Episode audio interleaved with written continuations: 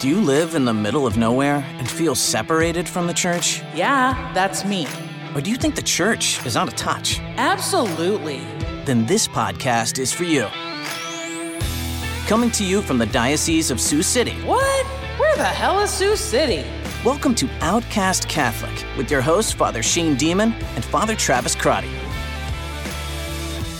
Ladies and gentlemen, welcome to this edition of Outcast Catholic. I'm Father Shane Deman, And I'm Father Travis Crotty. and we are coming to you from the Chancery office in Sioux City. Right, I'm looking on the wall behind you, Father Shane, is San Paolo Apostolo, St. Paul the Apostle. Excellent translation, Yeah, it's Father. kind of nice. Good job. tapestry for his feast day on coming up soon. Very soon. Yeah, Very soon. That's great. Well, by the time our listeners listen to this they've already had in a nice festival of the conversion of St. Paul. that's right. But we can always celebrate Paul's conversion. That's a great in our ongoing conversions. Absolutely. Yeah, What an outcast, you know? yeah. Talk about an outcast, someone who felt like down with the Christians. Wait, I want to be a Christian. That's our guy, yeah. Paolo Apostle. Grace breaks in and does big things. Anywho, Anywho, what you been up to? Well, I was in your former stomping grounds. I was down in St. Louis recently. STL. Did I ever tell you about Hustle City? No, um, a friend was in a Target and the cashier had a tattoo on his arm and the friend commented, "Nice, nice tattoo." He said, "What's it mean?" It just said hustle. And he said, "You can't spell hustle without STL, Hustle City." oh, so, that's that's City. how you think of St. Louis, St. Louis now. is the Hustle City, of course, yeah. All right, But yeah, where my some think of it seminary as the. Great Arch. You know, some of the the Rome of the West, as some have called it. right. Some think of it as you know the Ted Drewes capital of frozen custard. Absolutely. We didn't get to go there because it was closed, and Ted Drewes is closed all January. That's sad, but they sell Christmas trees during their closure during Christmas time. I didn't know that. They do. Uh, Ted Drewes is incredible custard place in St. Louis. If you've never been, also St. Louis has toasted raviolis, Yes, and they're very proud of that. which are wonderful. They're very proud of that. More or yes. less a pizza roll. Yeah, do not I'm- tell them that. Well, I know that, and I. I just I don't want to go to a restaurant and order basically like little pizza rolls that I You could also get in the like- frozen foods get like aisle. four of them, right? Yeah. There is a spectrum though when you've been in St. Louis long enough of the frozen ones that people get for like the Super Bowl, Right. And like the you know high end ones on the Oh. hill in the Italian Ooh. Neighborhood. Yeah, Wow, so classy. that's right. breaded ravioli and deep fry them. Very throw a bunch of marinara on it. And that is so classy. St. Louis. That's right. Midwest dining. But it was good to be in St. Louis. I was at the um, White House Retreat Center, the Jesuit run retreat Mm-hmm. center south of the city, which I had never been to before, and was leading the uh, retreat for the collegian and pre theology of my alma mater. students, yes, of Kenrick-Glennon Seminary. And we had a Good good place. time. That's great. Beautiful weather, good prayer. They were um, very inspiring. I don't think I drove them away from the seminary. I have heard though, and this is kind of an accusation of myself, but seminarians can be hard to preach to sometimes because we just kind of have like deadpan faces when we stare back. well, they're just so holy. Right, right. I mean, they're on the verge of levitating, so- all the time. In fact, yeah, right. Yeah. Well, So, you know, you have to use a little hyperbole, throw in a few stories some, of the some, some spicy jokes to you get. got to get them spiced wow. up. Yeah. Yeah. Hold their attention. That's great. But of course, when they're on a silent retreat and they can't talk, they're a little more apt to engage No, that's right. the You're- conference yeah, because it's the only thing they're going to hear No, all day. right. And it's like the only chance you get to like laugh and kind of Right. look around at guys and make, you know, make Right. some faces and stuff. That's right. Right. Well, I did try and keep it lighthearted for them. At, at times it was serious, but try and spice it up with some jokes as well. One of the things that I noticed and I said to them is in the middle of the week, it was probably about 50 degrees. It was gorgeous for January, you know, in Missouri. And um, I went for a walk after I was done with all my spiritual directees. And as I was walking outside of the property, immediately outside of the retreat center on the main road are these ditches along the, the street. And in the ditches, I see all of these little vodka bottles, Smirnoff vodka bottles everywhere. Oh. And there were several more 99 bananas little fruity liqueur bottles. Okay. They're everywhere Wow. like dozens. and so I said to the men, guys, I'm sorry. I I didn't know my talk sucked so bad. you know it? They had to just go. They were running out in the night and having these little roadside soirees. Poor freshmen of Lennon getting addicted to 99 bananas. That's so we fun- keep it lighthearted, really but then we dive in and we were doing the uh, luminous mysteries of the rosary as our focal point. That's great. I'm glad that that was something to bring them out of that, you know ditch that they were hanging out in. That's so dark. when I was on that similar retreat, uh, a different place in St. Louis, it was on the Illinois side. Um, Our Lady of the Snows, it was called. They they had just built, sadly, and we never went when you came that that Hofbrau house, but I think it's actually closed Oh, since. But anyways, the Hofbrau Brewery was Sure. being built, and they were actually like hiring people, but it was right across the street from the the um, retreat center, and the director said something like. Don't even think about it. It's not open yet. okay. you may not go to the Hofbrau House when on silent retreat. That's right. Well, it was good to be in St. Louis, That and it's good to be back in Iowa. Good to have you. What what are we chatting about? Father Travis, I have noticed among young people who struggle with their faith, The youth. the youth, using that broad definition of like the, the Vatican definition of youth from like 12 to like 35, you know, even older sometimes. just like this huge expansive youth. category of Yeah, the juvenile. youth. Giovanni. Um, the youth, I have noticed sometimes really struggle with their faith. And in conversations with many Mm. literally of them, the understatement of the year right there. Right. I mean, that's true. Right. But in, in private conversations, some of them will say to me, um, you know, Father Shane, there's this Bible, and I don't know if I believe all the stories. And like my mom and my dad and my grandparents, they tell me all these things about going to church and all these things that are so important in faith. And mm-hmm. I just don't know that I believe. And I know it's very trendy for some of them to say, well, I must be an agnostic. You know, I, I've kind of Christianity is. I can't know. Right. Christianity's passe, and in my sophistication, I've kind of moved beyond that. Oh yeah. And we're picking up from some of the themes in our last episode here of the Bible kind of not being a credible source of human testimony of the past. But for many of them, I think they look at uh, scriptures um, or they look at stories of testimony from contemporary believers and they just say, mm, I don't know if that's for me. I don't know that I can really engage that. And they struggle. And I think many of them think that their only alternative is to to declare themselves an agnostic. Either I can't know, or there is a God, but he's not really knowable. You know, he's kind of out there, but hasn't revealed himself, or isn't in- interested in human affairs. But I think they're missing an alternative. I think I think they're missing um, the reality that no, you're not an agnostic. You're searching, and you just haven't had perhaps a, a living and deep encounter with the true God. I, I, you know, I, I, I just don't think they have found um, the rootedness that they would like in their hearts, Right. the rootedness that they see in their parents and grandparents. You know, because I don't think they're willing to say bishops, priests, deacons, and nuns are all crazy and chasing after the tooth fairy. Right. I don't think they're willing to completely throw out the Bible and burn it in a bonfire. I don't think they're quick, uh, completely ready to throw out all Christian testimony of history. I think they're just searching, and they, since they haven't found their own rootedness yet, there is a real danger to simply just give up the search and say, "Oh, I'm agnostic. There is no God. He hasn't found me yet. I haven't found him yet, so I'm moving on." And yet, to keep going, and to keep the search and the quest going, to say, "No, there, there is. I believe in the credibility of other people that there is a living God out there, and I want to go encounter Him deeply myself." Hmm. There's a they're right there on the edge, so many of them. Hmm. And I, I think they give up the journey or they quit, you know? So do you think that we've because we see so many young people struggling with their faith now, do you think it's an experience of young people today sort of giving up the fight and the search or maybe both or of Christians not giving a credible witness or or maybe us in the church not giving like the opportunities for experiencing God. Well, I think it's both. Mm-hmm. N- Not to sound like the cliche typical Catholic, both and. Everything is a both and. Right, right. But I think in this case it is. Yeah. Um, I think some who have gotten overly comfortable, you know, everything has to come so easily to me. I can't possibly reach more than five feet from my from my living room couch for a snack or a beverage at all moment, or the remote control, or my next Netflix episode. You know, I think we've gotten so comfortable that the the actual quest to discover the living God, which is actually a quest to let the living God enter into your heart, Right. and He seeks you constantly to, to draw you to Himself. It's not so much that you have to go like find the end of the rainbow and seek the pot of gold, and there you'll find God. Mm. It's very little of what we're actually searching for, much more of just letting God's penetrating heart into our lives. Right.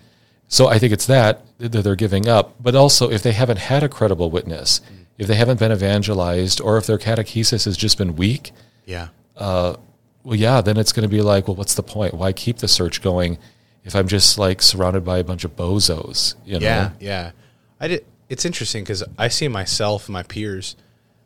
When you get excited about something, maybe it's like a hobby or something you're studying in school that you're passionate about. Oh yeah, you'll like put all the intentionality in the world into like studying that or getting into that, whatever the hobby might be. Or if it's like you're a tech person, you're like constantly on the cutting edge of the new things that are coming out, and you're investing tons of time into this, and you're constantly sort of searching for like, okay, what's the next best thing? Or if you're into cooking, like finding new recipes, trying new techniques, like constantly learning and growing. And it seems like a lot of my peers they they have that in a lot of aspects of their life.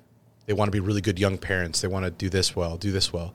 But it seems like the faith is just one of those things that they just kind of stopped maybe trying uh, in that same in that same way, putting the intentionality there. But like you said, it, it's God's initiative that we're open to. And and I'm not saying this is you know foolproof, but there also might just be something to saying a lot of young people just don't try when it comes to relationships in general. Yeah, I mean, You know, God is an is not an equation to be discovered. He's a person to be encountered Right. and loved, right? And so if oh, I don't, I'm not going to go check on the neighbors. They're elderly, but who who needs to go spend time with them? I'm not going to, you know, drive, you know, to the next nearby city and visit my cousins. I don't have time for that. I'm busy. Oh, Netflix Oh, yeah. has got a new series on. You there's know, that there's that meme that said the real miracle Jesus performed was having 12 friends in his early 30s. right? Have you seen that before? no, I haven't, Yeah. but that's true. That true? That's true because I, I, I, I think there's a lot of people who have been so reliant upon social media right. that they think that oh, I've, I'm so connected. I've got so many friends and followers. Really? Are they confidants? Are they intimate relations? Are these people that you can share your heart and let your heart be known, and you can say, yes, I have lasting, authentic friendships. Yeah, not even just like a pastime using social media, like literally like a lifeline. Mm-hmm. Like that's what it's become in a lot of ways. Mm-hmm. Oh, I have heard young adults tell me that their closest friends are available to them through gaming. Hmm. You know, if if these are these are people that I connect with and we're chatting with each other, which usually probably means ribbing one another or Oh, giving yeah. each other a bunch of grief as we're slaughtering each other on whatever game we're playing. Right. Right. Uh, it- they have told me that that is their principal social group. Right. And I thought, oh, well, no wonder you're not is- interested in letting yourself be discovered and known and loved by the true God, who is invisible from our perspective, but still very real. I've definitely shared this before that just like that Thomistic idea, Thomistic, St. Thomas, Aquinas, like God gives according to the mode of the receiver. And I've been thinking about that a lot recently, talking to some of the, my own students about this with the idea of like, yeah, God's constantly pouring his like ocean of mercy and love into our life. But yeah, if our heart really is like the size of a thimble, and that's where our like cooperation comes in. It's like how much have we been stretched to receive? How open are we to receive? It's like yeah, God will give us the thimble sized um, experience of Him, but if like if we avail ourselves to His presence, and I think that's a perfect example where it's like if we don't really have much relationality happening in our life, how would the relationality of prayer really have anywhere to work? Um, Right. Yeah. Absolutely. So I think it's important for some of our listeners, if they're really struggling with their faith, if they're wondering, well, why can't I have like this God experience that everybody else has? Um, please remember that um, God wants to speak to each one of you individually. He calls you by name and he's got a specific journey that he wants for you individually. And he's not necessarily going to zap you with the same grace that he gave to Susie down the street, right?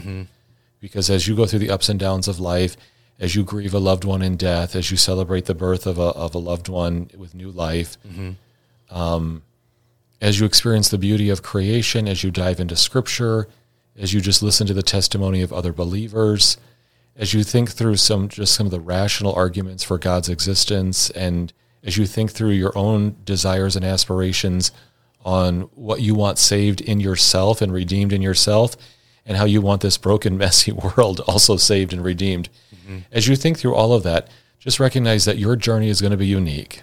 Hmm. and that you you do not need to kind of compare yourself to somebody else who has suddenly you know had this great experience with a living God. And so, not comparing yourself uh, is very important. But I would encourage our listeners who are struggling in their faith to keep going. Relationships take time. You know, your BFF didn't become so just like on day one, mm, right? Yeah. You know, the person that you want to propose to in matrimony, you know, you didn't get to the point of engagement on day one. Mm-hmm. There, there's a there's a gift of self, and there's there's a there's a revelation of persons and a sharing of our lives together. This takes time, mm-hmm. And and I just meet so many young people who I think quickly give up because they just haven't invested in the relationship. Yeah. Well, I was just talking to doing this really fun thing at the school, at the K 12 school, uh, with the little ones who haven't been able to fit into the church for mass, like the TK through first grade. So, doing this really cool kind of like working our way up to a liturgy of the word service. But I've been breaking down some like really fundamental parts about being in church, the signs and symbols we use. But I spent a little while talking about why we're quiet in church. I think everybody who's been in any kind of Christian church has been told to be quiet in church at some point in their life. But we don't always know why. And it was cool to break it open for the kids. We're quiet so we can hear God, but we hear God through lots of different ways. Sometimes people expect the only way we hear God would be like a locution, like I'm hearing with my ears as I'm hearing you speak to me. Um, but I was trying to explain to these little ones, like, no, we we hear and experience God through the beauty of this church. We hear and experience God through the just the silence of His kind of stirring in our desires and our heart. We hear God through the Scripture proclaimed or read. Um, we hear kind of experience God through like the all the other uh, senses of the liturgy, right? Like the holy water on your fingers, the smell of incense, the taste of the Eucharist, things like that. And it's just realizing like if we don't have the the space in our life to receive God, he, he, we're not gonna we're not gonna get it. I, I found myself doing that. It's like if I'm trying to pray a holy hour, trying to pray, and I'm extremely distracted, it's really easy to look. It's like, well, if I've just been on my phone doing all this stuff, listening to podcasts, running around, and then I move right into prayer, my heart's not at a place of sort of receptivity or or silence to really receive that. Um, so I, I asked myself that, challenged myself that, but also those struggling with this idea of faith. It's like, well, how much space has been given in your life, in your heart, in your day to receiving God? Is it kind of like, I've never experienced God, therefore it's not going to happen? Uh, okay. That's like saying, I've never had a best friend, therefore it, it can never happen. It's like, well, it takes time, but it also takes those those moments. Like you know, in your friendships or in relationships, it it happens over time spent together Right. um, which for us as Catholics, praise God, it's like time spent in the beauty of the liturgy and like the common prayer together, and uh, and uh, Getting violent in here. get a little excited with the water bottle over there. Um, Careful in the studio, so time, Father. time spent, time spent in community, and time spent personally. Sure. Um, yeah, I think that's just the. Sometimes people even have great experiences on like a Steubenville youth conference, Mm-hmm. and it's kind of this isolated moment of great experience, but then there hasn't been any other sort of time or space offered for God to work. Right. And and you have in, in offering yourself to that time to present yourself before the Lord and to receive him, you have to be disciplined, right? Oh yeah, You know, I'm, you- I'm still not that disciplined. that You have to be disciplined. I mean, but this is this comes with all friendships, all relationships. You have to be disciplined to invest in these things. It just doesn't happen, you know, like I want everything to come to me. I want everyone to come to my house and invite me to all their parties and pick me up and take me to this and that. You have to be disciplined to invest in these things. In the investment too, I think we see all the time today of invested even when something else comes about, right? That's mm-hmm. like that whole idea of millennials not wanting to commit because there might be some other better option that might present itself. It's like, well, I might be there Friday night Keep your doors open. unless something Keep better door comes. open. Right, right. so people are really flaky like that, but Right. You mentioned Steubenville conferences. I think it was about four or five years ago. I was coming home from a Steubenville conference, Steubenville Mid America, hosted by the Archdiocese of St. Louis in Springfield. Second St. Louis shout out. What's up? Yes. Um, they always do a great job at Missouri State's campus. Anyways, I was on the bus coming home with a big group from Steubenville, and we were kind of pa- passing the microphone around the bus, doing a sharing of graces, and uh, everyone was just having a on a high. Everyone had a blast, and I took the microphone and I said, "Wasn't this great? Yeah, Father Shane. Everyone want to go. Everyone want to go back again. yeah, let's go next weekend. And I said, so if you could go to a Steubenville conference every weekend, like if that was your experience of Mass, would you go every weekend? Absolutely. And I said, I do not want to go back to another Steubenville conference. And it just, it just killed the mood. Yeah. The whole, you could have heard a pin drop in the whole bus. And I said, friends, you don't get into heaven. There's no blue ribbon waiting for you because you went to 37 Steubenville conferences Exactly. Right. you know, yes, I'm glad you had a blast. I had a blast. Wonderful speakers, great liturgies. It was inspiring to be with 5,000 teens in that basketball a arena. stinky, but Well, you know, speed stick for everybody. um, it was it was an ins- great weekend, inspiring in many ways. But you don't get into heaven because you just go to more Steubenville conferences or seek or take Yeah. your pick. Uh, the quest for heaven to be in a relationship with the triune God is a is a personally invested relationship with your Savior and your Creator. that happens in the daily grind. Right Yeah. in the ups and downs of daily life. So while Steubenville conferences are great and they equip you, they're doing so to equip you for the daily grind, to go back into the ups and downs of daily life and invest in this relationship. Right. Um, because I don't, I don't think you know if God said you need to go to Steubenville conference every single weekend and you need to just have these spiritual highs or go on a retreat or whatever, just constantly go from spiritual high to spiritual high to spiritual high. Is that really embracing the cross as our Savior told us to? Is that really walking the road of Calvary with Him? Is that really showing a witness of love to so many in the world who desperately need a Christian example of love? Right. I I just think briefly about um, like the monks that formed me at Conception uh, Seminary College where I went.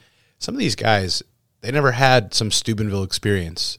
They grew up like five miles away from the monastery, were attracted to this like life of prayer and simplicity, and then just showed up, did a postulancy, novitiate, and then have been monks for forty years And it worked. and it worked because it's there's there's a certain level of discipline and openness there. Mm-hmm. There's an openness of a simple life of farming in rural Missouri, and then there's an openness of like legitimately asking God what He's calling you to, Right. And then showing up every morning and reading the scriptures and being open to Him speaking through all these different all these different ways. Right.